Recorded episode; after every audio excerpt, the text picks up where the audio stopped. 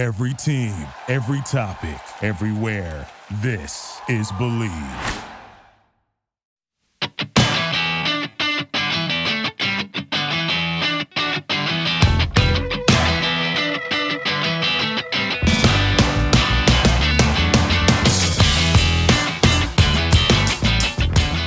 Hello and welcome to the 231st edition of the Illegal Motion College Football Podcast. In Nashville, Tennessee, I'm the professor, Matt Perkins. And a skinny post across the Harpeth River from me here in the Music City, it's our own offensive coordinator, the coach, Corey Burton. The only time skinny and my name could be in the same sentence at the same time. How you doing, guys? Doing good, man. Doing good.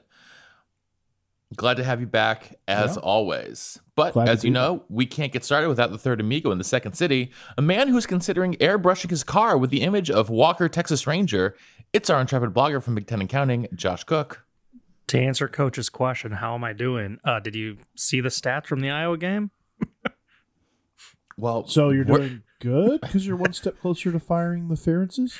Uh, I believe I'm the plur- I believe the plural is Ferenci. Ferenzi, yes, Ferenzi's. Ferenzi. Um, I think that is the the, appropriate. Um, uh, more like the firences or the fire firenzies is what it needs to be at this point. Oh, yeah, yeah, yeah. You like what I did there? Okay. Yeah, I did. Well, uh, as you guys all know, we here at Illegal Motion are brought to you by betonline.ag. The football season's in full swing, and although you may not be at the game this year, especially if you're a Big Ten fan, you can still be in on the action at BetOnline. Guys, Trevor Lawrence did not play this past weekend, and he's not going to be playing this coming weekend against Notre Dame.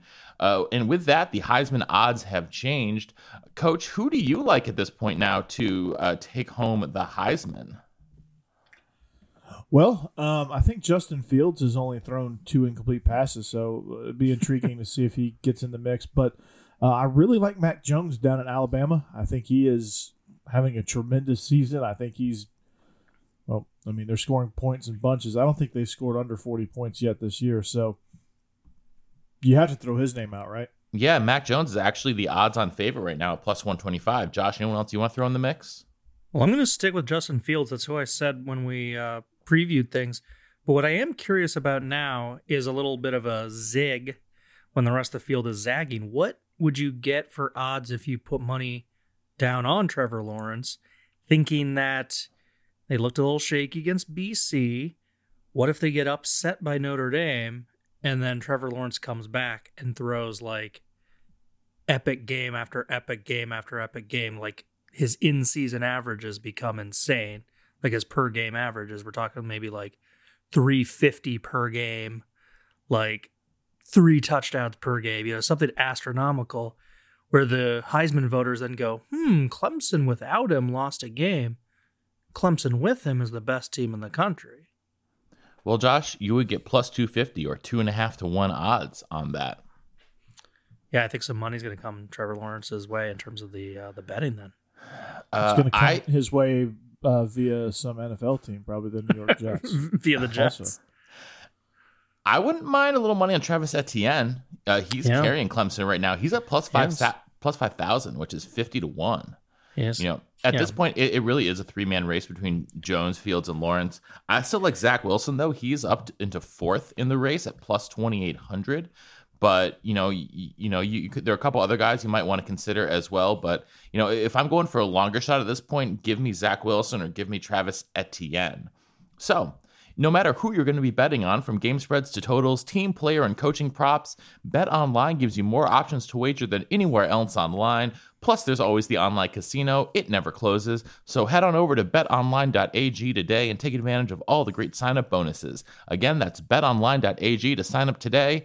BetOnline, your online sportsbook experts. Gentlemen, week nine is in the books. It was filled with ups and downs, especially if you are Josh. So uh, we're going to start with your misery, my friend.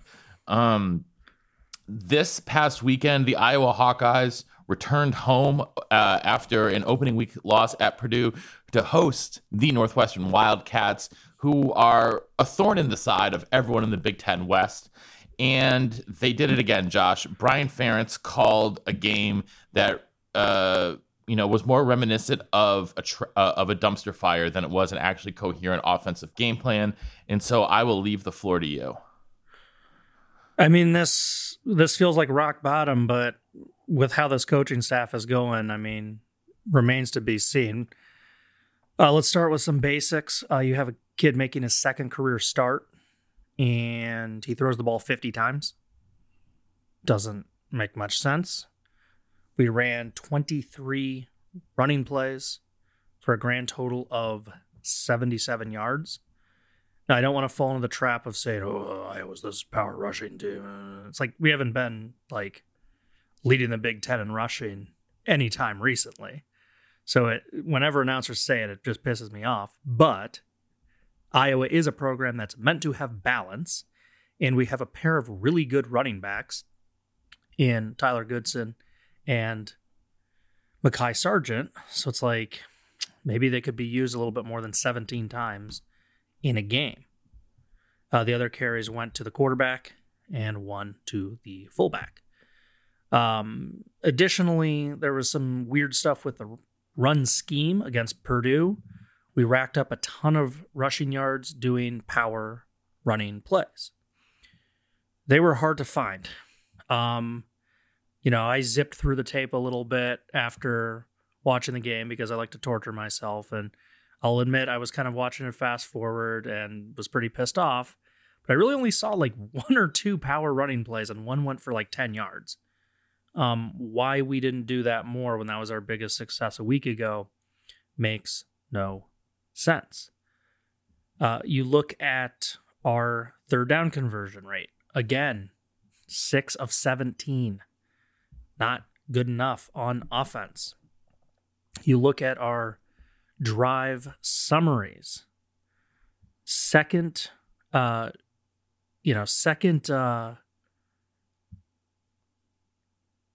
game of the season. Sorry, I'm so like pissed that I momentarily froze up. Second game in a row that our opening drive yields a three and out. So that opening script terrible. Now Iowa takes a 7 0 lead. How did we do that? Well, after our three and out, Northwestern muffs the punt, and we are set up with a seven yard field. So let's not give Let's not give Brian too much credit for that one. Our second touchdown of the game set up by another Northwestern fumble, which set up a 45 yard drive.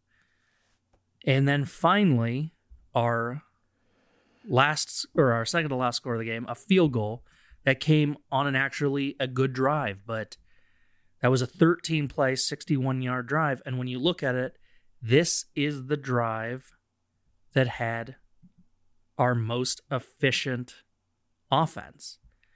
And that's the problem with our young quarterback, Spencer Petras. He's not efficient. He's really telegraphing his throws. He is throwing into double, sometimes triple coverage. He's staring down his receivers. And so the passing game isn't coming together, and he had three interceptions. Uh, finally, our last bit of points on the game our last field goal drive was again a short drive, just 37 yards. So our scoring drives outside of one that was 60 yards were all short fields. So we're not producing any sort of long drives. On top of that, shutout in the second half. Can't do that. I mean, that's it's stating the obvious, but you cannot have an offensive scheme that does not produce any points after halftime. That's telling me that Northwestern's making really simple adjustments because our offensive scheme does not require complex adjustments. And on the flip side, Brian Ferentz ain't making any adjustments. Uh, we had three turnovers. Um, they pretty much ended the game. The last one was an interception that ended the game. Uh, or we had an interception, I should say, very, very late in the game. Um, and then Northwestern ran out of the clock. The, I mean, we're not even getting to the part where um, our best player, Ihmir Smith Marsette, after the game got a DUI. Um, can't, you know, can't sugarcoat what he did. It was wrong, breaking the law. Cannot do that. But um, I can't help but think, gentlemen, that a lot of times people turn to drink when things are super stressful. And if you chronicle all the crap that's happened for Iowa football over the last six months, and then your team basically face plants in an 0 2 start, I can't help but think that Ihmir Smith was unbelievably stressed out. Doesn't excuse the decision to get behind the wheel, but if you're wondering, hey, why is a college player drinking after a football game? I mean, you have a shitty day. What do you guys do? I I like to grab a beer sometimes when I've had a shitty day. I mean, I I, I have been known to have uh, an, an adult beverage or two after a rough day. So yeah. So I mean, like, just where is where is this program? They are horribly coached, and I don't think that they are looking at each other in that locker room thinking that they have anybody's back. Um, and look, it's going to get worse, I think, really, before it gets better when you look at the rest of the schedule. Uh, Michigan State, we'll talk about what they did. They just pulled a surprise game against Sparty. At Minnesota, rivalry game, Minnesota's offense is pretty good. How's Iowa going to score enough points to keep up with that? At Penn State, that's probably going to be a blowout. Nebraska, we don't really know much from their small sample size. And Illinois has been struggling, and then Wisconsin. I mean, you could probably pencil in Wisconsin shutting out Iowa at this point, based on how those two teams have looked. So, uh, you know, I'm struggling to see where the wins are coming from. Iowa fans had Purdue and Northwestern both as W's. I mean, I have no idea what happens with this program, but it's very obvious that Kirk's not going to fire his son. It's never going to happen. And until Brian's out, the team's going to suck. It's that simple. He's an awful he's an awful offensive coordinator. Wouldn't have a job anywhere else in the country. But he has it at Iowa because his dad is the head coach. Yeah, I mean, coach, I mean, your Georgia Dogs probably haven't seen a, season this bad maybe since 2010 when they've ended up 6 and 7 losing the Liberty Bowl, but besides that, I mean, it's been 1996 since Georgia last had a losing season. And I think we're, we're, looking at that for the Hawkeyes this year.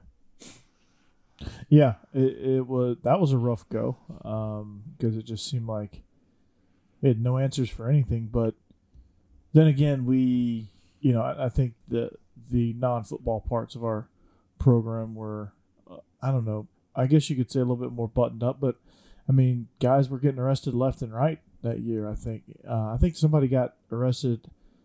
I'm not making this up either. He got arrested for emerging from an alley. It happened in the middle of the day. He was on a scooter, emerging from an alley. Just digest that one for a minute. I mean, uh, it's. Uh, I, am gonna. I'm gonna venture a guess. He was an African American player and arrested by a couple white cops. Probably. Probably. Uh, the first part, yes. The second part, I have no idea who arrested him, but um, it's a good guess for sure. I mean, yeah, it, it, it's dark times over there in in Iowa City, Josh. So maybe it's a good thing there are no fans at the games. Uh, I actually am going the opposite way. I wish there were fans there. The Boo mm, Birds would have been mm, epic. Yeah, you know, and, and well deserved.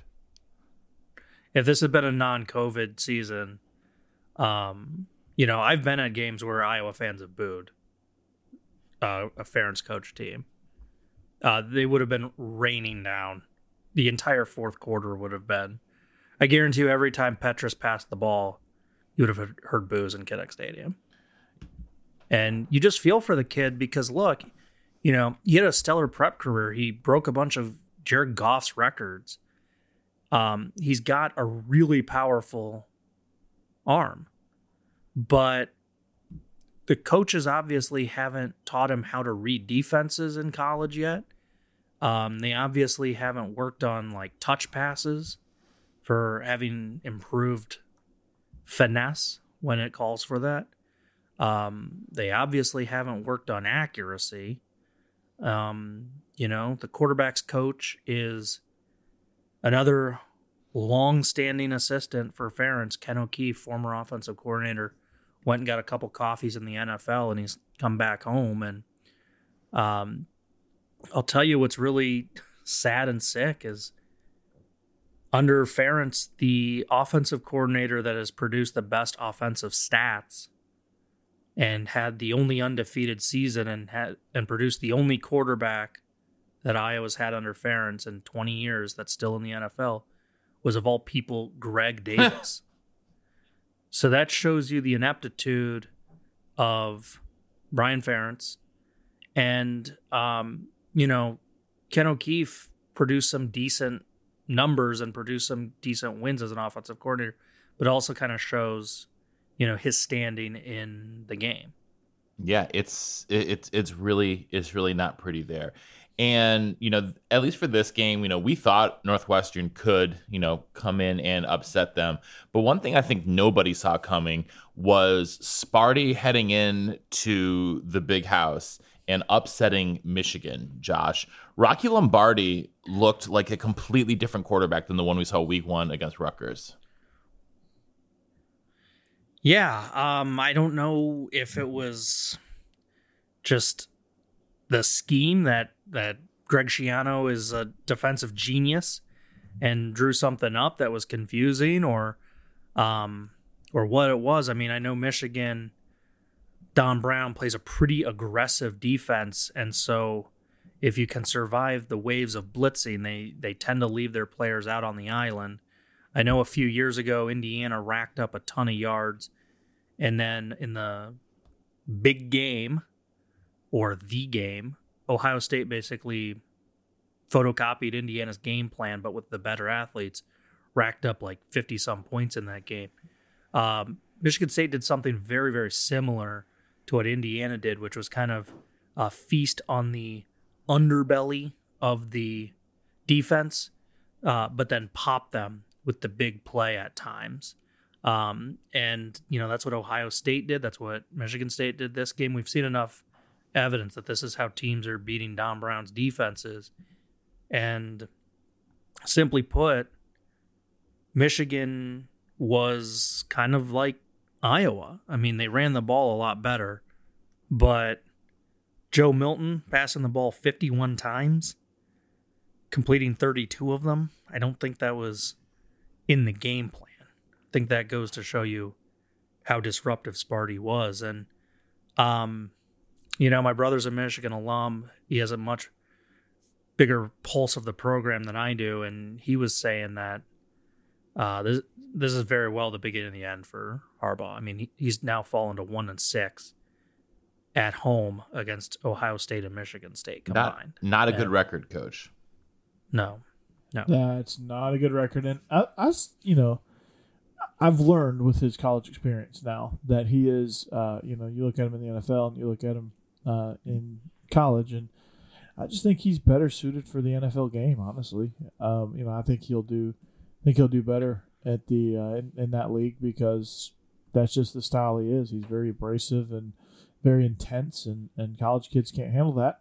Uh, pros get paid to handle that, so I mean, but maybe today's pro couldn't handle him either. Maybe maybe he's a dinosaur. Maybe he's just the odd man out. I don't know, but it's not working at Michigan. That's that's the that's a fact. I, I just can't believe that a team that got shellacked essentially by Rutgers. Yes, they got shellacked. I don't care what the score was. Anytime you get beat like that by Rutgers and force, you know, you cough up seven turnovers, that's getting shellacked. So uh, then they turn around and, and, and come into Michigan and and just come in there and bitch slap them. Um, 27-24. Pardon my uh, pardon my Portuguese there, but um, I I think it's uh, you know I think I, I don't even know what I'm trying to say to be honest with you. Um, I think Mel Tucker just you you know I, I think he had a calm demeanor about himself throughout the week. I'm sure he got a ton of criticism, and he just said, "Hey, listen, we're just going to bounce back," and and they did. Rocky Lombardi, 323 yards, three touchdowns, no picks, an ESPN QBR rating of 90, uh, 17 to 32. Uh, let's look at some of the team stats that that are telling. I mean, 449 total yards. They actually were outgained by Michigan, but um, it, it was a weird game because it was a clean game as far as turnovers go. They uh, Michigan State had less penalties. I guess that was the the main difference. But you know, Michigan State just kept them off balance and scored when they needed to. Played great defense when they needed to, and, and that's all they needed. Yeah, I, I think part of it. I think part of it too is, I mean, Michigan spent all week reading their clippings about how they blew out Minnesota and all that, and Michigan State had the opposite, reading about how the world was ending and they're the worst team in the Big Ten, and They probably know, listened to our show talking about how yeah, and we, we, we gave them a big come on man, and yeah. now they're giving us a come on man. So Yeah. Mel Tucker, if you're listening, get on Twitter and say, "Hey, illegal motion, come on, man." Well, on on top of that, though, just like their headspace for that entire week, Michigan calls them their little brother, and you know dismisses everything about Michigan State on the football field, and you know This is look why at- you can't discount rivalry. I, games, I know, honestly. and you, you can't do it. But the the thing that's always that I always find funny is you look at the two programs' histories since World War II, and they're almost identical. And you know, Michigan's hanging on to this stuff that like, oh, we you know we led the series like thirty five to two from nineteen hundred to nineteen forty. It's like, well, yeah, Mi- Michigan State was essentially a Division three school at the time. Yeah, oh yeah, all, all those games that are coached by Fielding Yost really matter a, a, a ton. So Yep. speaking though of uh, of feeling good about yourself after beating Minnesota, well, uh, Minnesota maybe that's not such a great win because Friday night they got knocked off by Maryland, who last I checked lost uh, what was it, fifty five to three, I think. It, 43, 43 to 3, three, but might as well have been 55 to 3 Uh, in week yeah, it was one to. Northwestern. And uh, Lil Tag, Talia Tugavailoa, uh, had his coming out party as the starting quarterback for the Terps. And he had himself a game, almost 400 yards and three scores through the air.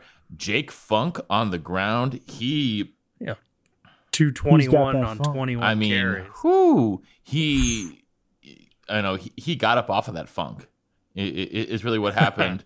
Uh, t- like I said, talk uh, talk about Loa three touchdowns through the air, another two more on the ground for five total scores, and I don't know, like I mean, Mo uh, Mo Ibrahim for or, or Ibrahim or I, I I feel like I'm pronouncing it wrong every every time uh, I I say it. For Minnesota was Don't worry, I I I mispronounced Clemson's quarterback. yeah, well, we'll we'll get to that in a little bit, but um, he had himself a game. I mean, he had 200 yards and four scores on the ground, but you know, it was you know Maryland just couldn't be stopped in this one, Josh.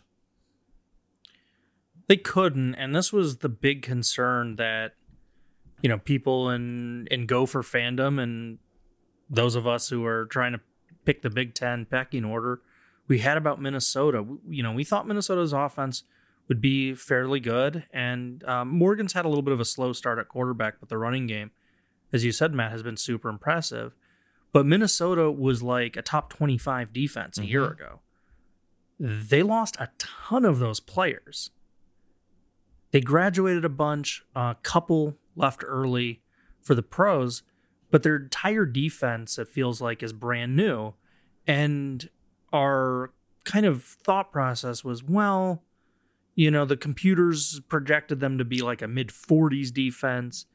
We were sort of thinking, okay, if they're competent, you know, even if even if those numbers, you know, even if they slip out to the top 50, their offense should make up the slack. The problem is their defense has fallen off the face of the cliff and is just awful. It's one of the worst defenses in the Big Ten.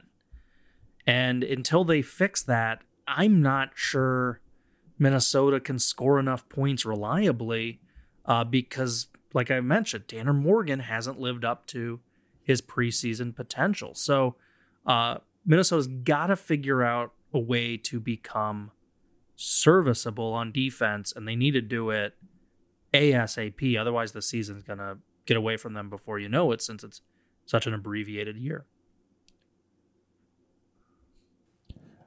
You remember uh, when last week you said that I uh, it- it's always funny when I'm coaching and and I look down and see a million text messages, uh, a string of text messages from the Friday night game from Josh and Yep. Matt. That that was that was the uh, that was the case on Friday. I was like, wait, what? And then I wake up in the morning and and I see uh, I see Maryland's social media troll Oh, that was a good one. and I about lost it uh, when I saw that. I, I was dying laughing. That was hilarious. Um, you look at this game. You know, Maryland survived two turnovers and ten penalties for almost 100 yards of penalties. Um, but the total yards, my God, 675. That's insane. Uh, I'm, you know, it's good to see that uh, that the uh, the Terps and the uh, Tag Tagovailoa, the younger Tagovailoa, uh, got it got it together. And uh, all I got to say is, so far, it's been a really weird start to the Big Ten season, but it's 2020. I expect nothing less.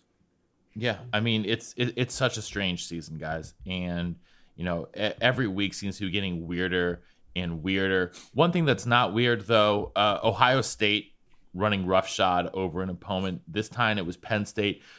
Final score thirty eight to twenty five, but that does not indicate how how dominant of a performance this was by by Ohio State. Justin Fields was in full effect in this one. 28 to 34, 318 yards and four scores.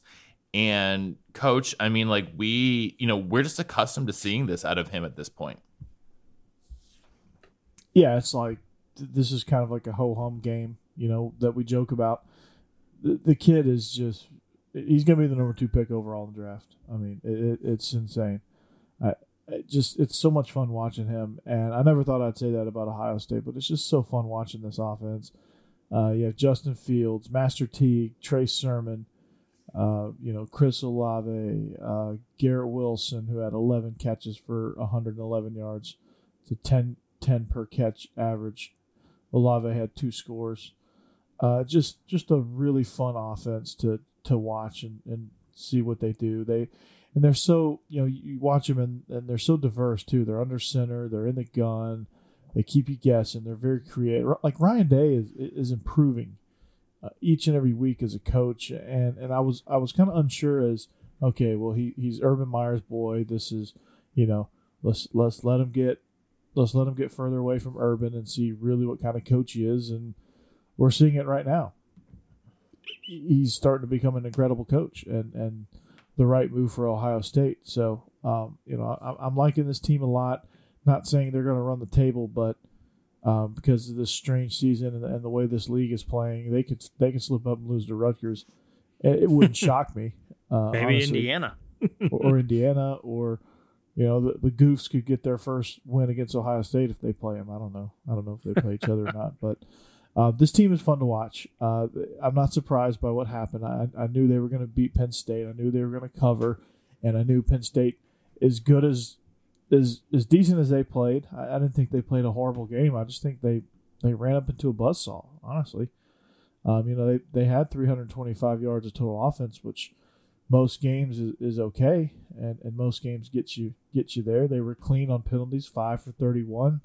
Uh, their their rushing stats are a little concerning. Only had 44 rushing yards, but you know, um, yeah, that- that's got to improve. But they, you know, through the air they looked okay, and and you know they didn't play bad. They didn't play as bad as they did against uh, Indiana. They're still trying to figure some things out with with Clifford and and uh, you know in that bunch. Devyn Ford, they're trying to figure out how to get Devyn Ford rocking and rolling.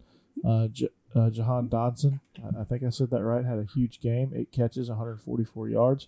Well, Um, coach, actually, I, I am really concerned about the Penn State running game. To be honest with you, Yeah, it's a concern. Yeah, 'Cause it- it's a here- concern. they got to figure some things out. Well, here's the problem. Uh, you know, Ohio State's defense is phenomenal. Uh-huh. So you expect them to have a hard day running the ball. But back against Indiana, their leading rusher was Clifford, their quarterback, 17 carries, 119 yards. Yeah, that's Yeah. true. Devyn Ford, their starting running back, 20 carries, 69 yards against Indiana. Against Ohio State, 8 carries, 36 yards. So, you know, first of all, Ford probably not getting enough touches, 8 in the game. I know you're trailing to Ohio State, but you know, you fall into that trap of becoming so one dimensional that then it just clogs up your offense. Yeah, and uh, and so is it you know is it the run blocking is it the scheme is it something with ford how he sees the holes Eh, this is now two games where their running offense has produced really next to nothing I'd have to really kind of kind of watch it just to see. Oh. Um, you know, really watch it more in detail. Watch Penn State more in detail. Kind of figure out what what they're doing and if it's a if it's a scheme thing, if it's just they've had two crappy matchups or they, they just haven't had a chance to really gel in that aspect of, of the offense. But uh, I mean, it's a concern, uh, that's for sure. Uh, but I think uh, you know I'll still stand by the fact that I think overall they didn't play as bad as as they did in week one. I thought week one was was kind of a mess, even though you know stats might be similar, but I think the team looked it was it was a completely different looking team uh, from week to week, and I thought they were a little bit cleaner, uh, executed a little bit better. They still got a ways to go if they wanna if they want to get that first win. So yeah, that's all. All right. Well, uh, wrapping up uh, the Big Ten guys, we also had uh, Purdue beating Illinois, Indiana beating Rutgers. So Purdue and Indiana, both teams from the state of Indiana, are headed to two and zero. Obviously, that game, the the lateral play in in the Indiana Rutgers game was the talk of that one, even though it got called back. Josh, I don't I don't know what which one was considered a forward lateral because they were all backwards to me. Yeah, I, I there was one moment where I thought um the one of the Rutgers players knee touched. Um, but yeah, I, I I was struggling to see why it was called back as well. But I mean, you know, hats off to Purdue. They got to take advantage of the opportunities given to you, and they've been given Brian Ferentz and a COVID outbreak. But you got to play who's on your schedule, and they're two and zero. Hats off to them. But and even more hats off to those lovable Hoosiers. Um, you know, I don't want to be condescending and call them the lovable Hoosiers, but let's be realistic. They are 2 and 0 for the first time in conference play since 1991. Um, so we, we're looking for a program trying to get off the the mat. And I mean, they've made it to a couple bowls the last few years. Things have definitely turned around. We've talked about the recruiting uptick a little bit. The coaching staff has vastly improved. And you know, there- there's some excitement. Um, just for fun, I was looking at that 1991 Indiana team. I want to talk about, I want to talk about scheduling tough in the non-conference. Here, here was their schedule that year. They opened at Notre Dame, who was seventh in the country that year, uh, lost. Then they came home. Their home opener, Kentucky, who they beat 13 to 10. Uh, I'm not seeing too many uh, Big Ten SEC games the second week of the season anymore. Usually it's uh, it's the MAC variety. Uh, third game of the season, road game to the Big Eight, Missouri. That one ended in a tie, and then they beat Sparty, beat Northwestern, uh, played decently up at the Big House against number four Michigan, beat Wisconsin and Madison, beat Minnesota. They went to number ten. I believe that would have been Barry Alvarez's first the- season. yeah. They went to number 10 Iowa. Iowa used to be good at football. They lost that one 38 21, Hayden Fry era. Uh, then they lost to Ohio State in a heartbreaker 20 to 16. They so they had slipped to 5 and 4, but then they knocked off Purdue in a 24-22 thriller. And then they went to the Copper Bowl down in Tucson, Arizona, now the Arizona Bowl.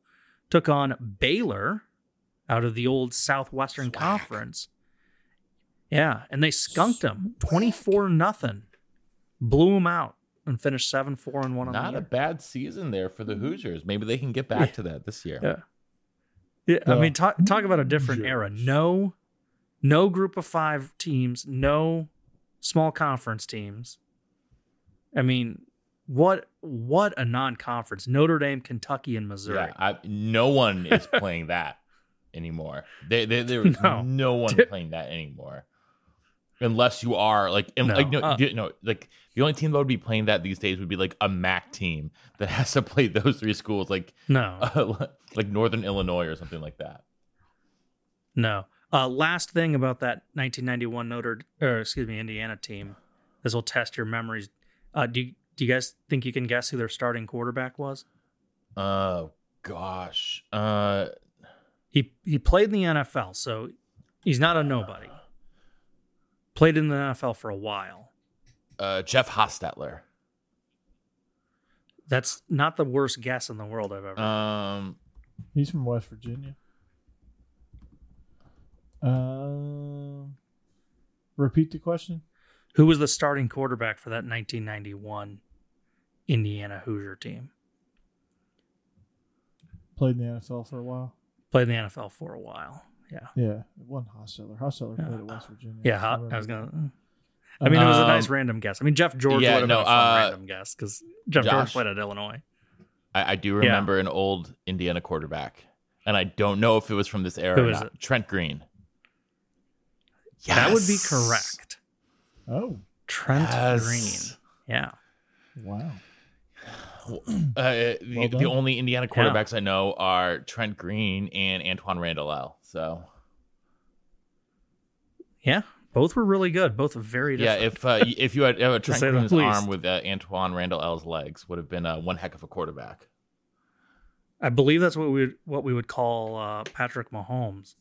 Uh, y- yes, sir. Um, um, what what what did you say about me? Oh, I didn't. Oh, uh, uh, Patrick, thank you for joining the show for the first time. Yeah. Um, are we gonna talk about the uh, Texas Tech Uh, team? no, we're not. We're not okay. Um, I gotta get back in my playbook. Uh, Coach Reid wants me to get back in this meeting, but uh, and Patrick Mahomes, uh, it, vote for me for MVP. Um, go Chiefs. Uh, Patrick, I I have a feeling coach is vamping because the next game on our rundown was the joke of the Georgia Kentucky was. game. Hey, can I complete uh, quarterback? you know what? Um, Patrick, like left-handed, Oh, blinded Patrick Mahomes is better than either quarterback who played in this game, Joey Gatewood or Stetson Bennett. yeah. I mean, Stetson Bennett, Stetson Bennett Yeah. only threw 13 passes for 131 yards and was still the better quarterback in this game. Yeah, it was. He just seemed checked out. Uh, I made a tweet about it actually. He seemed very checked out. I think uh, just lazy throwing motion. Just didn't seem like he wanted to be there. He got another couple passes batted down, one for a pick. It was a sense a theme here. I just didn't seem to have command of the offense. I mean, I it at this point, you know, I, I just I, I don't see how there's nothing there to push him behind him. Hey, hey, Paul, Paul. First time, long time. My First- Gators, my Gators with the Darth Vader dressed up coach are gonna smoke them Bulldogs at the largest cocktail party. And yeah, I'm a Gator fan from New Orleans. I was about to say. Aren't you rooting for the wrong team there, Chief? Um, I, I, I don't know. I don't know how to do a Florida accent, so I, I went to my the one Southern accent that I can do Oh, somewhat competently, which is a New It's, Orleans it's, accent. it's the same as a Georgia, South Georgia accent. It's South don't- Georgia. I don't North, know what a North South Florida. Georgia What, Coach? well give us a South Georgia same. accent. Well, I just, uh, you know, Paul, I'm just, I'm a first time, long time, uh, first time listener, long time caller. Uh, just wanted to, just want to tell you that, uh, that Dan Mullen is an idiot. He come, he comes dressed right in the the room there with Darth Vader. Man, I don't know if he's just an idiot or if he's just brilliant and trolling everybody. But Paul, I'm gonna hang up and listen. Tell me what you think about Dan Mullen and them Florida Gators. Uh, and I, I have now heard it all. I have now officially heard it all. I don't need to listen to anything else for the rest of my life. Uh, Coach, I need you to speak in that accent uh, for the rest of the show. No, I'm just kidding. Um, Wait, I, I mean, I, I can do it. was man. what, Uh, I, I just wa- was there anything like good to take out of this game, Coach? As a Georgia fan, I mean, the defense, obviously. I mean, re- Uh, I mean, we they ran won. The, we ran the hell out you- of the ball. You you won. won. You ran for 215 yards, five yards a clip. Um, and Rich, and We- Richard LeCounte uh, is still uh, maybe the best defensive back in the SEC.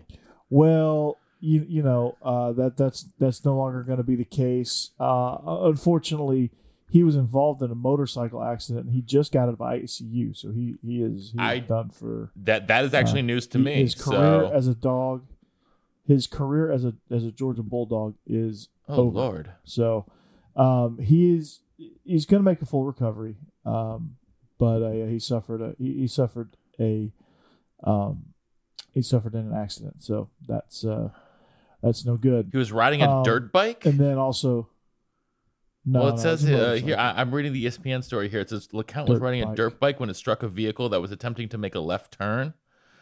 Uh, his mama said he's lucky to be Yeah. alive. Uh, Would it be Yeah, too but- soon to ask how severe his uh, injuries were on the Bobby Petrino scale? Is it like a one Bobby Petrino? Is it a two Petrino? A three Petrino? I don't think he's showing up to a press conference in a neck brace like Bobby the Brain Heenan, but um, We're terrible. I, well, I was gonna. I, see, I was gonna. Okay, I was gonna ask if we me- if we let if me- we're gonna put on me the Jay. Williams scale. So let me let me rephrase. no, no, no. We're all terrible. there, there's. um, D'Wan Mathis is entering. Looks like he's going to be entering the. Uh, I- I read that. portal, It, and I think it goes without saying we don't make any of these jokes if he doesn't make a full. uh, question recovery. for you, Coach. right, JT Daniels st- is JT Daniels Yeah. starting the cocktail party. Uh, probably Why? not. Uh, I don't. I mean, I think he had a setback Ugh. with his knee. I, I don't think. I, I- I think he was cleared, and then he had a setback, and I don't think his knee is. very That's brutal, stable right man. now, unfortunately. Um. So if anybody's going to start it, I mean, why not throw Carson? Carson? Yeah, who- who knows? Yeah, I mean, or give D'Wan another shot. I don't know. I mean, it's tough because the team's four and one with Stetson Bennett, but we all know it ain't Stetson No. Bennett that's that's driving No. this whole thing. But um, I don't know. It, it's weird. It, it's a it's a weird scenario. But you know, against Kentucky, it just seemed like it, it was. It just seemed like Kirby was just more interested in getting home, well, trick or treating. talking about talking about weird. um, the the LSU Bayou Bengals, not- not go. Tigers. Um, they are having a weird season because uh, they're awful. No, they're not having a weird season. This is right on par. I mean, do you know how much they lost? I mean, they lost a lot, but Um, my God, losing to Bo- Auburn, Bo their forty-eight to eleven.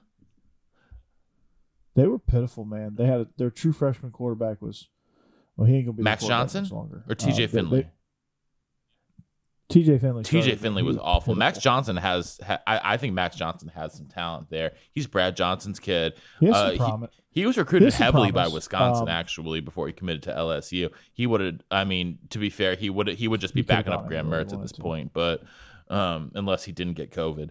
But But at, LSU, I think at halftime they were down twenty eight to three, 21-3, 21 yeah. to three, and and two of those touchdowns were uh, one of them was a scoop and score, and one of them was a four yard drive that uh, was only a four yard drive because the DB. yeah, and then by the end of the third quarter, it was forty-two to three.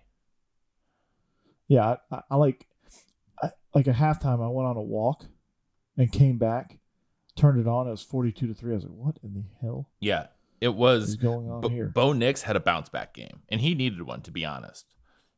He really did. He did. Uh, he, he had a lot of heat on him. Um, I, I don't know if it gets Gus Malzahn No. out of the woods yet, uh, but it certainly buys him. Because right now they should be, honestly, they should be one and five, um, with all the missed calls and blown calls from the referees. Um, but you know, yeah, I, I, nonetheless. say two and I don't four. wanna- they, they, I don't wanna you know, the they deserve the win against Kentucky in Week One, but that's really about it. Yeah. That one and the LSU game are the Um, only two legit wins that they have on the season. The win against Mississippi and the win against Arkansas are both fraudulent.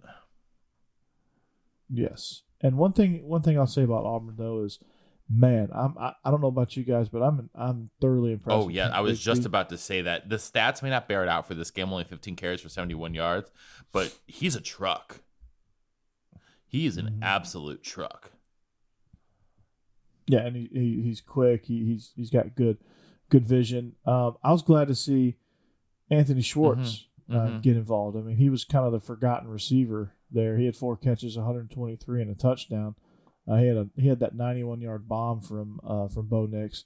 Then Seth Williams. It's good to see him and, and Bo Nix kind of work some things out uh, and, and get back on the same page.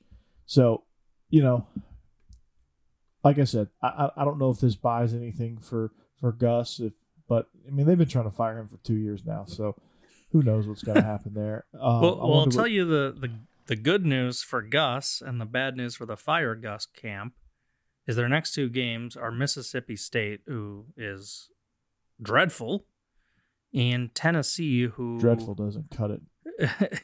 Tennessee, much better. who uh, I mean, you talk about one step forward, two steps back for them. You talk They- about they- somebody who's having a weird season. Tennessee is Yeah. actually having a weird Oh. season so because they looked really good at the start, and then they looked horrendous, and then you know they had a bye week. So who knows what Tennessee? You, you just, like at this point, we know LSU is just gonna suck.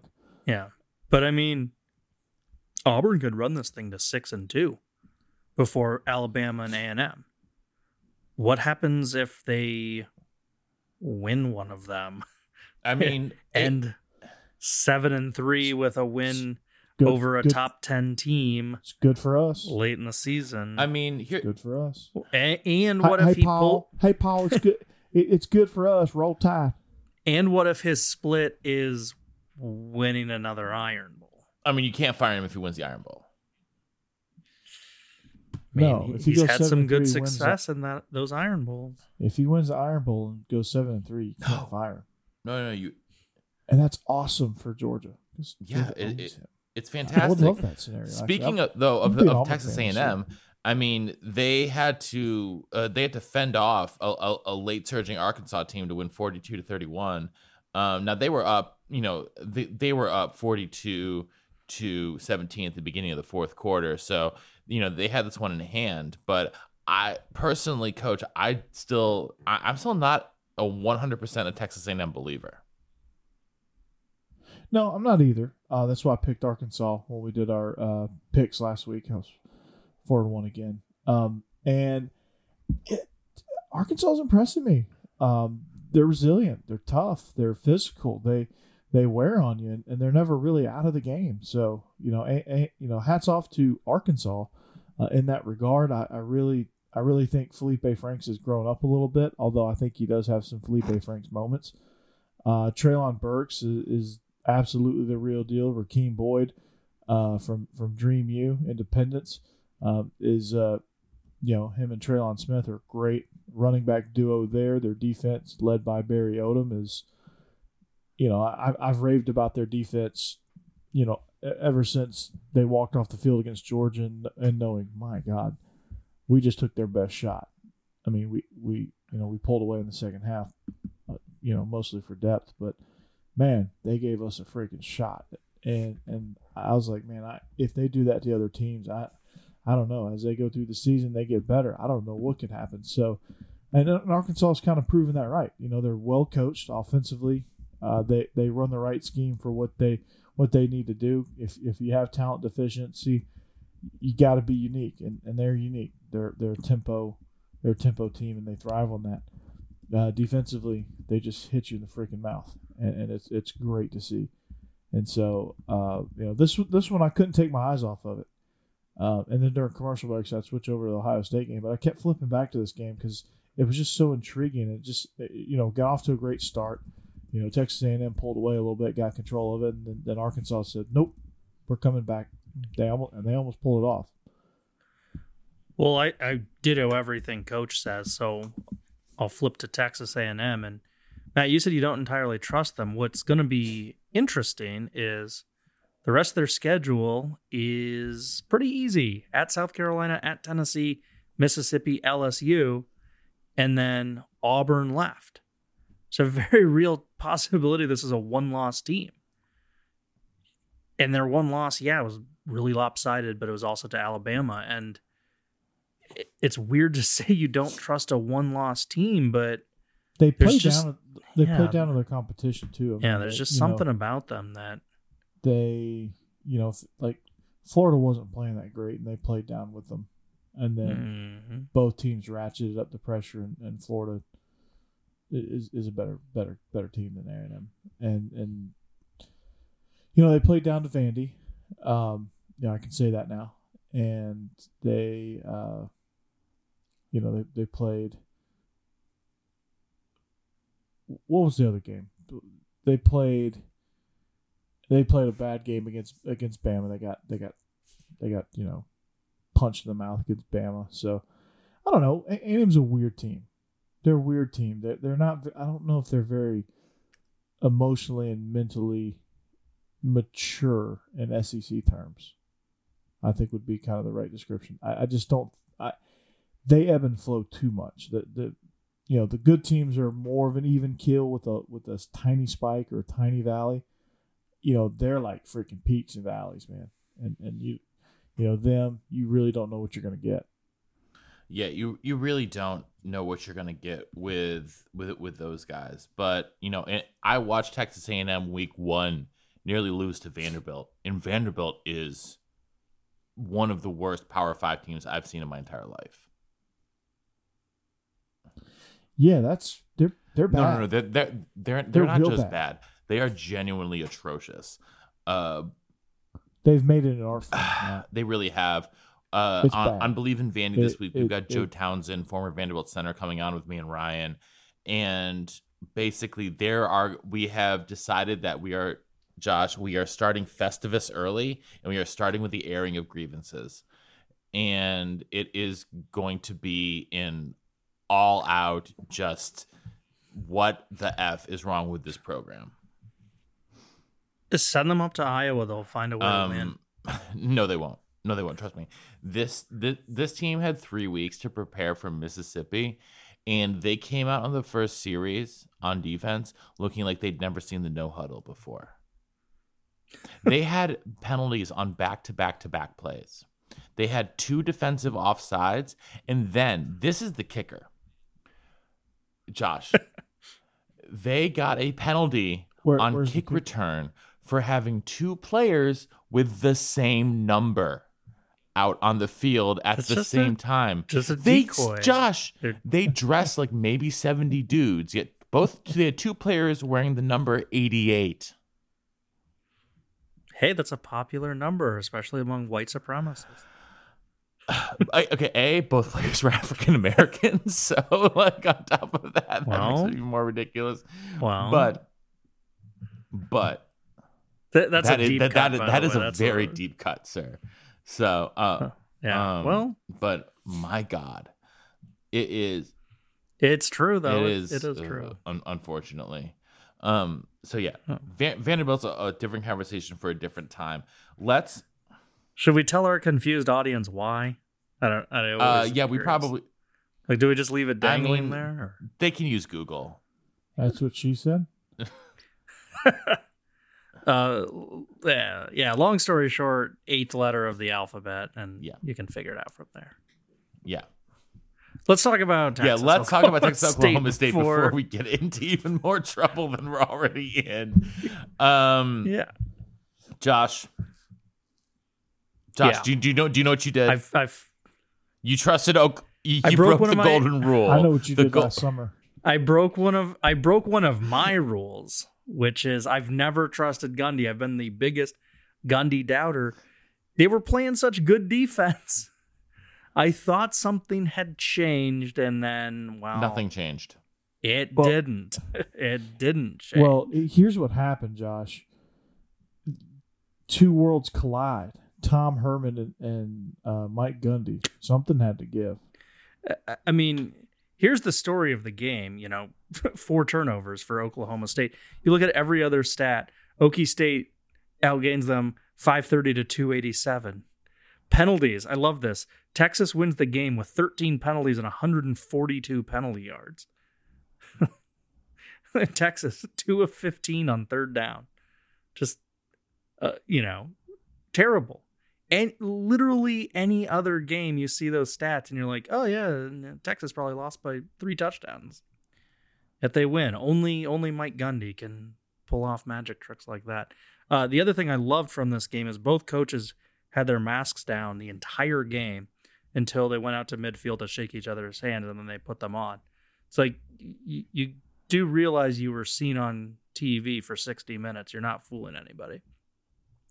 I also love the fan. Um, had to have been an Oklahoma State fan because he was wearing bright orange, not burnt orange. But uh, I think it was when Oklahoma State hit the game tying field goal to send it to overtime. He was wearing a mask.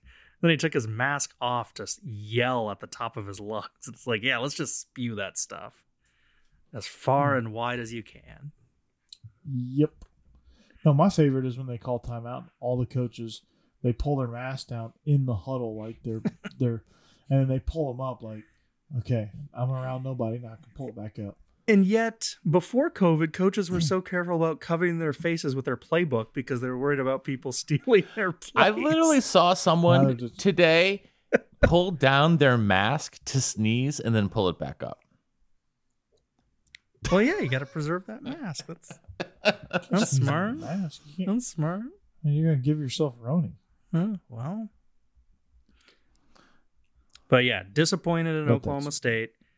Uh, Kansas State, West Virginia. That was a strange one. I Hey, guess. What- what was it, hey, though? We never talked about that huge. Yeah, so yeah, th- that is Janesville, actu- by the way. Ow. Ow. Who cares? I don't think- It's Well- Missouri football. Dan Dan Mullen came out like like it was uh, like it was WrestleMania, trying to pump up the crowd. I thought he was gonna do a try to do a finishing move on the ref. then he showed up to the press conference in a Darth Vader costume I think whatever. Uh, and was only fined twenty five thousand dollars. I think whatever uh, Bo Pelini was smoking before his goofy antics, Dan Mullen found a stash of. I mean, listen, He to be did. fair, like Bo Pelini needs to be smoking something these days because it ain't pretty down there in Baton Rouge. He needs to be smoking uh, pork on his grill at home and not coaching football or not coaching. Football. Yeah, they, they they'd probably be better off without it. Do you? he, he he might be an okay coach, but not. He was great at LSU. Youngstown State. And you know what? His uh, his career back his career winning percentage is way better than Scott Frost's at, at Nebraska. That is true. That is true. Maybe he needs to go lead a another FCS Yeah, program. as I was saying, Youngstown State. He wa- he wa- he was he was fantastic. Um, let's move on. Honestly, there's not a whole lot to talk about in the Big 12 outside of that Texas Oklahoma State game. Let's move over to the ACC where Clemson. Hey, wait, wait. There's two things I wanted to say about Big Okay. 12 real quick. Uh, Kansas State, a lot of injuries for their quarterbacks. Gross. Have finally, finally caught. up Also, to We- them. West Virginia is a completely different team at home and on the road. I know it, it's very strange. They actually Um, play football at home, and they they The the other thing, I got a I got a bone to pick Pick that bone. with with Iowa State. Hey, So Paul, I got a bone pick. so I'm an Iowa fan, but have I not been nothing but respectful towards Iowa State? Uh, you you you, you uh, more so than anyone, like you know, tout Iowa State and the good things that happen in Ames. Yeah. Do I not talk up Coach Campbell? You, uh, we all love Matt Campbell here. Yeah. Did I not say that Iowa State would win the game big, but they wouldn't cover that spread? Uh, according to uh, according to what we said, you said Yeah. that Yeah. Iowa would win. You Iowa said State would win, but Kansas would cover. so Yes. so after all this generosity I've shown Iowa half a point. State, all this generosity I've shown Iowa State, Cyclones, you're up 38 22. What are you doing having a one play 58 yard drive for a touchdown and a two play 55 yard drive late in the fourth quarter to blow this open into a 30 point game? Come on. That's my bone to pick. You got to know the spread. I guess I guess Iowa State staff decided they were going to cover the game. Okay. Yeah, I, I knew Iowa State was going. I knew Kansas couldn't cover that spread because they're They're Kansas. Kansas. At the end of the day, they're still Kansas. They're Kansas. Yeah, Kansas is going to Kansas. Kansas calling Kansas is right. Okay, now finally, let's over, head over to the ACC. The big game of the day in the ACC was Clemson uh, needing a second half comeback in order. Ooh. Oh yeah, Oh yeah, clicked on the wrong thing there. That was yeah, that it was. Uh. Clemson needing a second half comeback uh, behind the arm of DJ Uiagalelei, which I learned how to pronounce correctly this weekend. Uwe Uiagalelei. Uwe There you go. Uyungalele, but let's be I honest. still like DJ ukulele. Well, let's be honest. His other nickname, Big Cinco. Big I like Cinco that is one. really good.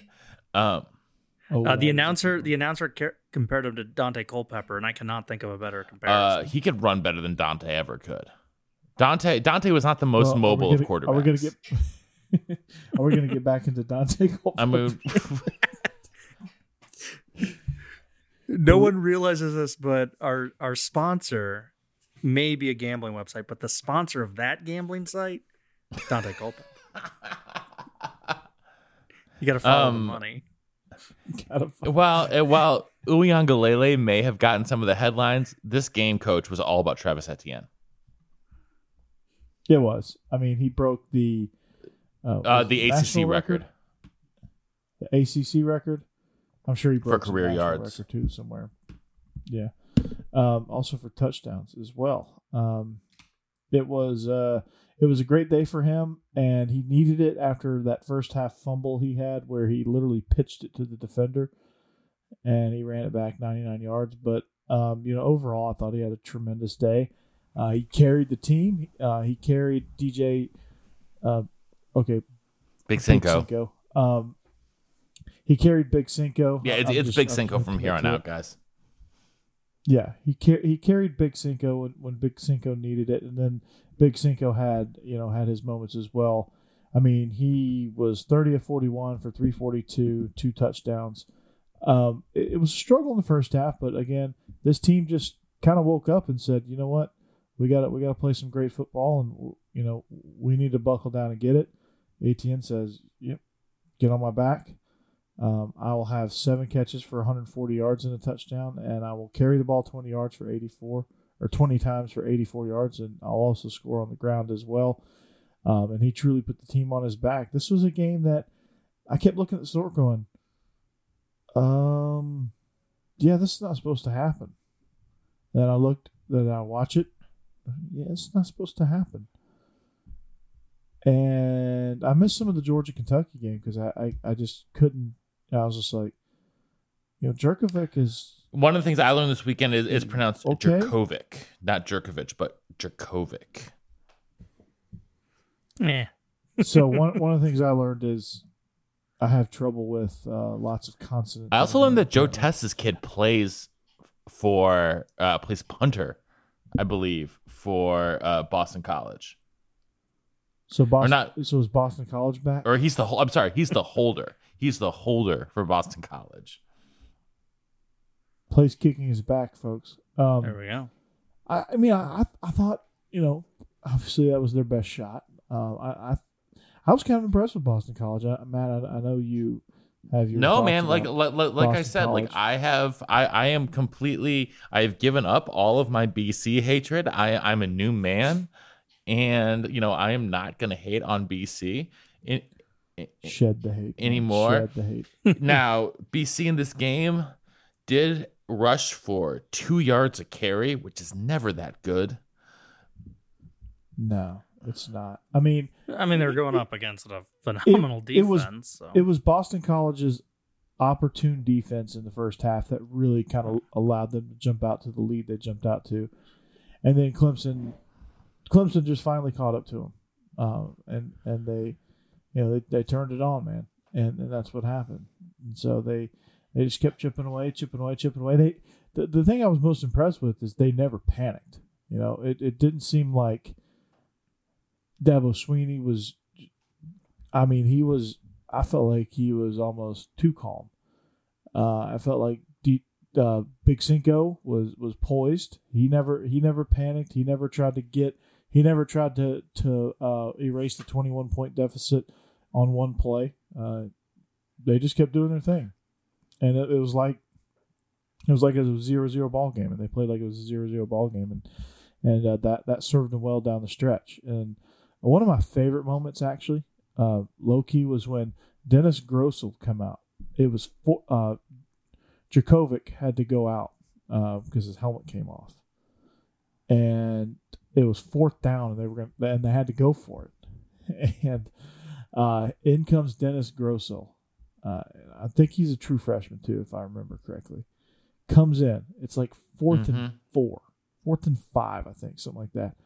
Um, fourth and medium, somewhere in that ballpark. Um, and he had to complete. He had to come in, complete a pass, and and he threw a freaking. Yeah, he threw a dart.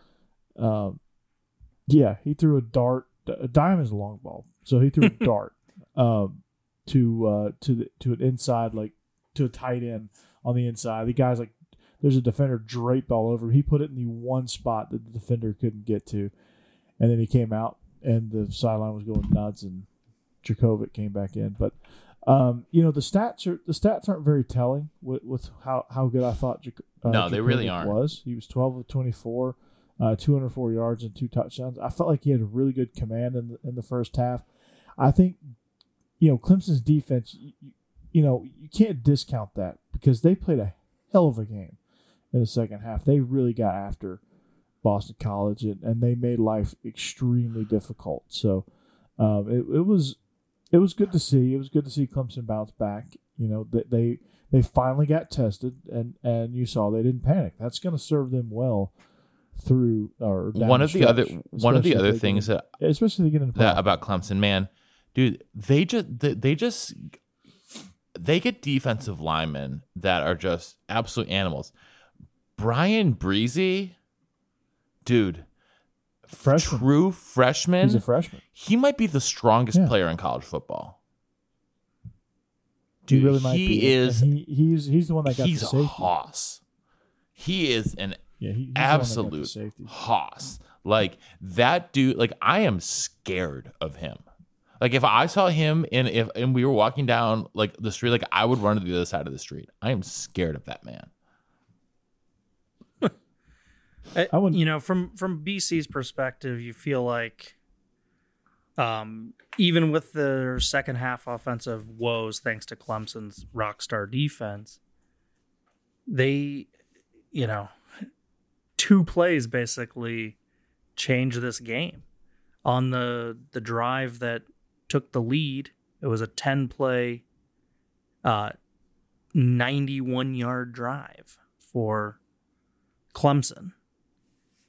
And on that drive, Clemson was facing a third and 12, and they picked up 11 yards on it. And then on the fourth and one, on their own side of the 50, Dabo goes for it. And it's also 13 minutes left in the fourth quarter.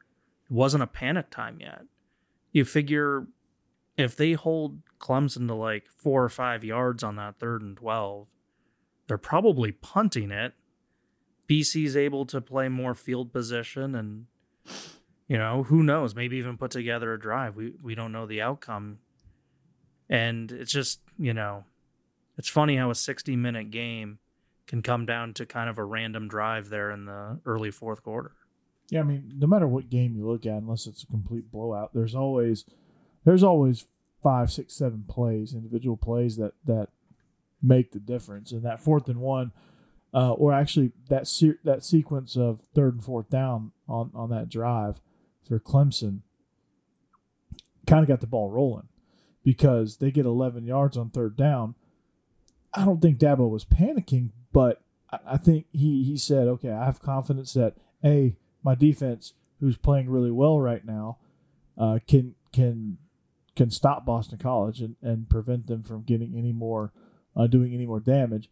And B, okay, I've got this Travis Etienne guy who's just absolutely balling out. It's fourth and one. If I give the ball to him and he can't get this yard, then we don't, we don't deserve to win this game anyway. and even even Big Ocho, Big Cinco. I'm already screwing it up. Um, Big Cinco, you know, if he can't get a yard as big as he is, maybe we don't deserve to win this game. But I'm gonna go for it. I'm gonna be aggressive because that's what I need to do to win this game, and he did, and it showed.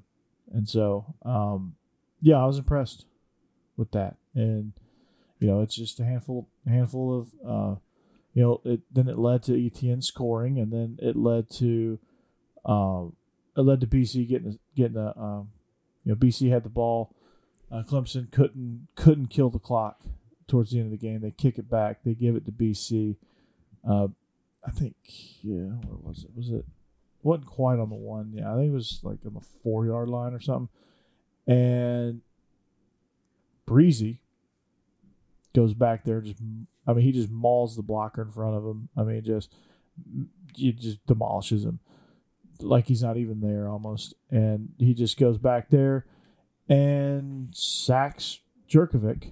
And uh, Jurkovec just at the last second is able to flip it out of there, and they call intentional grounding, which resulted in a safety. So huge, huge uh, play for for Clemson's defense um, in closing out that game. Yeah, it really was. Um, it really was. So the other game over in the ACC that was of note, at least to me, was the uh, North Carolina Virginia game because Virginia uh, comes, you know, and is able to beat North Carolina in a barn burner, forty-four to forty-one. This one was absolutely crazy, Josh. It was back and forth, and back and forth, and back and forth, and we saw Virginia just able to continuously run on this North Carolina team to the tune of 210 yards. And uh, Shane Simpson, both on the ground and in the uh, through the air in a screen pass, was able to rack up a bunch of yards. And it was it was just an absolutely fascinating game. It really reminded me of the Florida State loss for North Carolina. The two losses are identical, which is getting down really big and then having a rally come just short. Um, you wouldn't think that there'd be a 21 point lead in this back and forth of a game, but there was. Virginia was up 41 20 in the third quarter. And you, you look at what North Carolina did to create that. Um, they uh, they have a punt that they forced. They force a Virginia punt, and Matt, you mentioned how their defense has struggled all day. So, you know, this was a bright spot. Second quarter, late second quarter, they force a punt. On the punt, unsportsmanlike conduct penalty gives Virginia the ball back, and with that second chance, Virginia gets a touchdown, and then first drive of the second half touchdown for Virginia. So 14 point swing. Then a sack fumble for Sam Howell. Virginia picks it up. Five plays later, another touchdown. And, you know, you got to have your defense bail you out at times. But on the flip side, when the defense is struggling that bad, special teams can't have those mistakes. And, you know, sack fumbles happen, but um, you know, Sam Howell's a young quarterback. He's got to continue to improve his ball security. So, um, just kind of a shame for North Carolina because I, I think if they don't get those huge holes dug, they would be undefeated. But they did, and it, it bit them. You're playing with fire when you when you have that uh, type of game.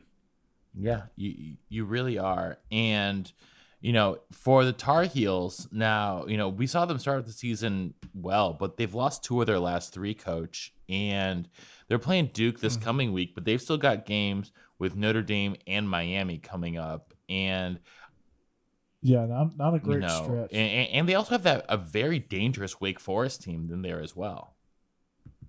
Yeah, how, how about that? Like Wake Forest is sitting there. Yeah, I mean, well, two. to be fair, they, they had a monster third quarter against Syracuse. I mean, I guess Syracuse is that bad. I mean, I don't know. Wake Forest is playing some pretty good football too. I mean, uh, it's yeah. a combination of both, but you know it helps that Syracuse is really bad. But um, you know they had a monster third quarter, twenty one points, um, and uh, they they had a 38-14 impressive win against Syracuse. Uh, you know, Duke. Duke just uh, ran up 53 points on Charlotte, who um, that's a yeah, they're Charlotte.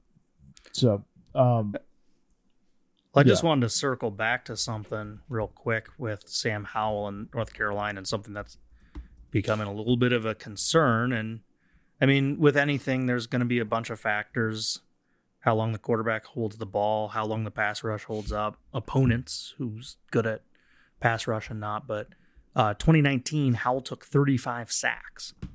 In 2020, he's already up to 19. is that bad? Well, it's not ideal. I was hoping you say it's not good. um, yeah, that's not good at all. Uh, you got to stay upright if you're going to play quarterback. And if you're going to make some throws, you got to stay upright. Uh, but yeah, I mean, this ACC is starting to get kind of twisty, turvy uh, behind Clemson. You know, I, I'm I'm not so sure that. You know, obviously Notre Dame's the second best team. They're ranked fourth in the country at six and zero, uh, behind Clemson. But I mean, you know, who's the next best team? At, at- who's the third best team? You know, is it Boston in in College? in the ACC, I Is still think it's Miami. yeah, I still think you it's still Miami. think it's Miami? Yeah, I mean, it's just outside of Clemson and Notre Dame, any team can beat any any team on any given on any given Saturday. Um, obviously, BC almost proved that you can beat any team on any given Saturday, but then again, uh, Clemson just said, "Yeah, no, not so much." But uh, you know, I'm I'm impressed with Wake Forest. I think North Carolina still has some things left in the tank. They just got to figure some stuff out and get back on track. I think Virginia's okay. They're a very deceptive two and four. I, I think they're playing some good football right now. They got off to a slow start. Virginia Tech four and two. Uh, you know, and then then you have uh, Wake Forest at four and two. So I think they're a team that that is playing really well right now. Teams that are disappointing me, um, you know, Duke's sitting at two and five. Uh, Syracuse one and six. I thought they'd be better.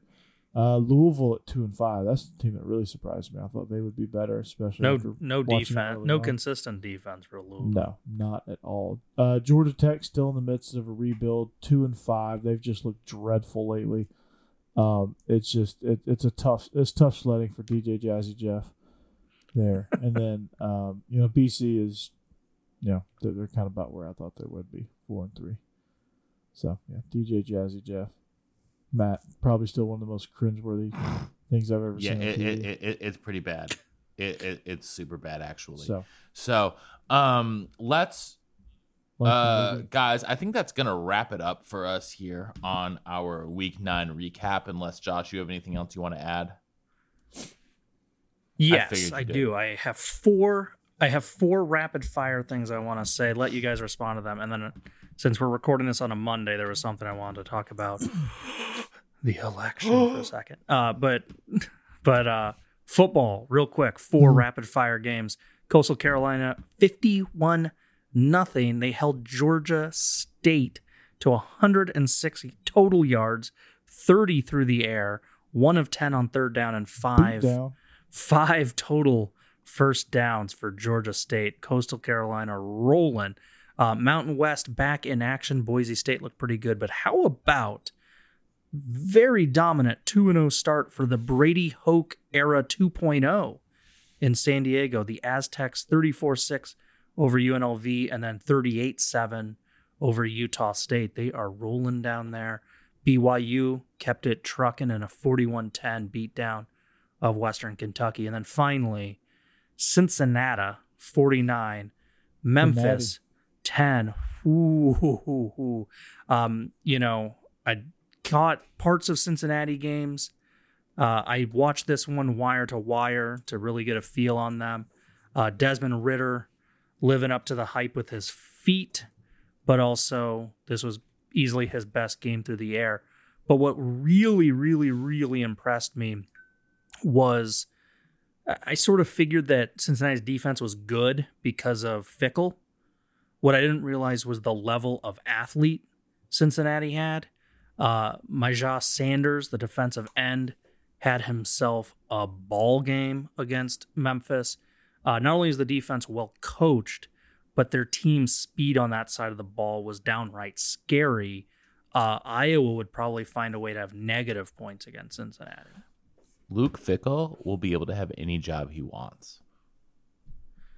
Yeah, bring him to Iowa. Come on. Come on. Get him here. Come Let's go. hey, come on, come on over to Iowa. Um, what was I gonna say? I have no idea what I was gonna say. Perfect. That- I, I guess. I guess that does it for me. All right. Well, in that case, we're going to wrap it up. So, on behalf, Yeah, well, wait, wait, wait, wait, wait. Here was my real quick election thing. We're c- recording this on a Monday. Obviously, tomorrow is uh, election day. Obviously, this is posting on Tuesday, so Yes. hopefully some of you Posting. are planning to vote. Uh, I always encourage people to vote, uh, but I will say, um, Vote for Josh. yeah, Right, right in Josh Cook. yeah, J Uh, O S H C O O K. um, yeah, thank you for that. Um, but I, but I will say this: this, along with encouraging to encouraging people to vote, should also give the disclaimer: uh, don't do the whole vote shaming thing. Oh, it's it's your fault that so and so candidate won because you didn't vote, or oh, you know, you're so privileged. You know, it, it didn't matter who won the presidency. You know, you're sitting in this position of privilege. That's why you didn't vote. In reality, the vast majority of people that don't vote are the working poor or the absolute poor. They're the most impoverished Americans. They aren't voting because they, you know, have some malicious intent. It's generally both political parties have absolutely screwed them over. And it's also generally that voting is really hard for poor people. Uh, if you don't have a government ID, you can't register to vote. If you don't have a fixed permanent address, you can't really request an absentee ballot. If you work the second shift or the night shift, really hard for you to vote during the day when you're sleeping. Uh, if you are a single parent, really hard to find daycare or a babysitter on election day. So you're dragging your kid to the polls or you're not voting. Uh, if your local polling place has been closed and you don't have a car and you rely on public transportation, uh, you might not want to take public transportation in the middle of a pandemic, take multiple buses to a polling place 20 minutes away, 30 minutes away to go and vote. So don't do any of that vote shaming. And just uh, for some stats to back myself up, because I always like to research, I'm not just talking out of my ass. But um, Kentucky's a really good example. Kentucky is in the middle of quote unquote Trump country. Um, but uh, one of the counties there four years ago, uh, Trump had about 2,000 votes. Hillary Clinton had 700 votes. Those two tallies together, 2,700 votes. That's 36% of that county's population, which meant that 64% of Elliott County people chose to stay at home. Uh, Elliott County, by the way, its family average income is twenty-seven thousand dollars. That's and uh, twenty-six percent of that county lives below poverty line. It's more than double the national average. The other thing our country doesn't do very well, picking on Kentucky here again, Kentucky is still one of the states that doesn't let felons vote if you're convicted of a felony. Kentucky has forty-one thousand people in prison right now. That's an average of 869 people per 100,000 population. That is way above the United States incarceration rate. United States incarceration rate is 698. United Kingdom's is 139, Portugal 129. If Kentucky was its own independent country, it would have one of the highest prison rates in the entire world. So when people aren't voting, there's a reason for it. So please don't do any of that vote shaming. And finally, both candidates from the major parties and also the candidates from the lesser parties, um, yeah, um, their job is to earn your vote. Nobody deserves your vote. You know, you hate Donald Trump doesn't mean you automatically vote for Joe Biden. You hate Joe Biden doesn't mean you automatically vote for Donald Trump. They need to earn your vote. So, my leftist friends who choose not to vote for Joe Biden, no shame from me. People that literally cannot vote because they're incarcerated or a former felon, no shame from me. Um, please do not do that voting shaming. It is so freaking annoying. Thank you. Thank you, sir. And on that actually beautiful note, we're going to wrap it up here for the 231st edition of the Illegal Motion College Football Podcast. So, on behalf of our uh, uh, our own offensive coordinator here in Nashville, Corey Burton, and our non-vote shaming blogger from Big Ten Accounting, Josh Cook. This is Matt Perkins in the Music City saying so long and see you next time on the Illegal Motion College Football Podcast. Cook Burton 2020. That's the ticket of champions. Vote it. Or vote third party Perkins. Third party Perkins. That should be your new Third party nickname. Perkins. Third party Perkins. 3PP. 3PP. Who's down with 3PP? yeah, you know me. 3PP.